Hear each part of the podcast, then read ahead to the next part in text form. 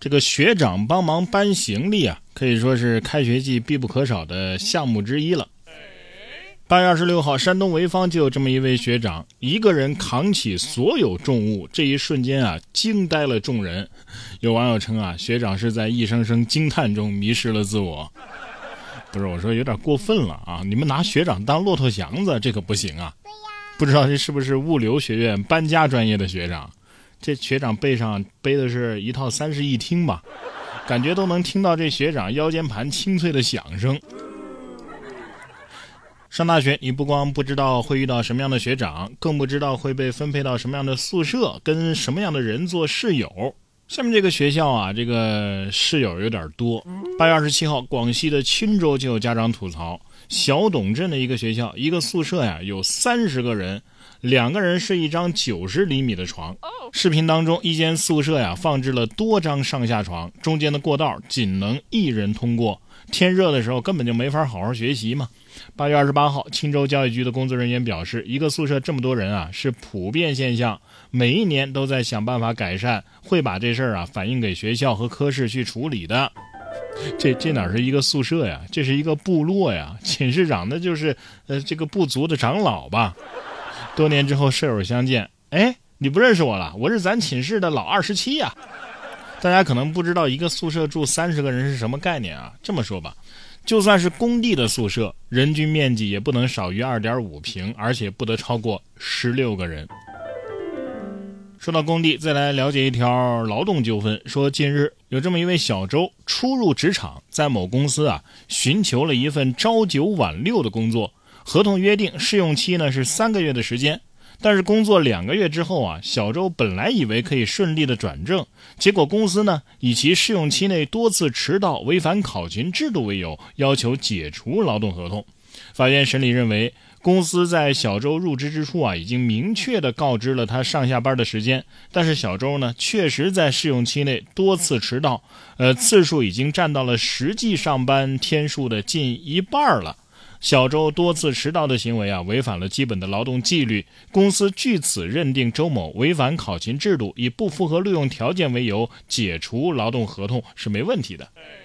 不是，你上一个月班一半都在迟到，这这已经不是敬不敬业的问题了。这不守时的人到哪儿都不受欢迎吧？小周是不是觉得，要是今天不想上班了，可以让室友帮忙答个到啊？不是，就这样的人，公司还忍了你两个月。就已经说明这公司挺厚道的了。实话实说的讲，现在能找到一个工作就已经挺不容易的了。很多已经有工作的人还觉得自己在工作当中啊，好像不是很受重视，还在想办法努力呢。但如果努力也没有办法的话呢，也没关系，你可以看看他。最近啊，有自媒体发文说，当你觉得自己不受重视的时候，就看看他。附的是一张呢某 APP 关于犯罪嫌疑人的悬赏截图。在截图当中啊，有一个名叫欧阳志鹏的犯罪嫌疑人啊，他的赏金只有四块钱，但是他上面那个人呢，赏金是一万块，这就形成了鲜明的对比。四块钱，四块钱可以买个纯肉肠啊，可以坐个来回的公交车，可以抓一次娃娃，但是四块钱买不了一个普通的煎饼果子呀。煎饼果子虽然说没有肉夹馍贵，但是也比这个欧阳志鹏贵上一点啊。其实话说回来啊，这事儿呢是二零二二年的旧闻啊。曾经呢也有媒体报道说，二零二二年八月份左右啊，因为关注的人数增多，这个欧阳志鹏呢在这个 A P P 当中的赏金，在短短几十个小时之内，就由原先的四块钱提升到了二百一十三块。四块到二百一十三块，这是真正实现了身价暴涨五十倍啊！值得一提的是呢，这里的赏金并不是官方悬赏的金额，是网友的众筹。这样一款 A P P 呢，也只是个人建立的，也不是官方软件。赏金只有四块钱的欧阳志鹏呢，也不像网友玩梗的那样无害，而是公安部通缉的 A 级诈骗犯啊，人呢也已经早就被抓了。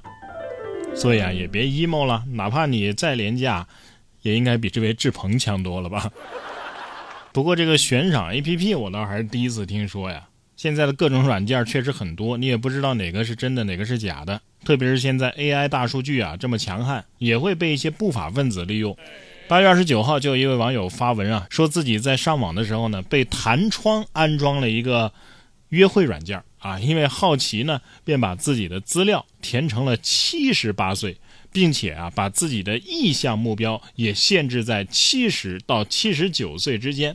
但是万万没想到，该款软件啊，一瞬间就给他匹配了好多个七十多岁的同龄人啊，一切信息都有，甚至还能够跟网友啊语音聊天而就在同一时间，国家反诈中心立即也给他打了电话，引得网友大为震撼。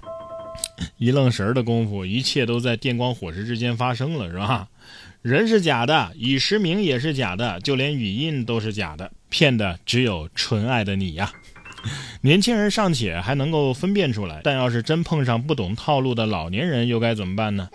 这么一看啊，科技的发展果然是把双刃剑，在恶人的手里，AI 和大数据啊，使得许多人人财两空，坠入深渊；而在善的人手里呢，他们就是方便生活的好帮手，保护网络安全的强力盾牌。所以说呀，别老在网上瞎聊啊，无聊了可以听听我的节目嘛。你看我又风趣幽默，还不要钱。而且还能够给大家带来一些科普知识呢，比如说这个咱们手上的这个倒刺，你是怎么处理的呢？可别乱去撕啊！八月二十三号，江苏南京就有一位女子因为拔手指的倒刺导致骨髓炎住院治疗。这条新闻呢引发了诸多的关注。根据当事人唐女士的说法呀，自己拔掉这个倒刺之后啊，手指呢就一步一步的发炎了。虽然及时的做了正规的处理，但是效果还是欠佳，手指一直在化脓。再查的时候才发现已经得了骨髓炎，需要做刮骨手术了。而且如果再反复的话，他可能会面临截肢的风险啊。这个说完这个新闻，我手指都感觉有点痛起来了。突然想起自己小时候啊，也确实啊，一天天拔倒刺，流血了都没管。那我能活到现在啊，确实是挺万幸的。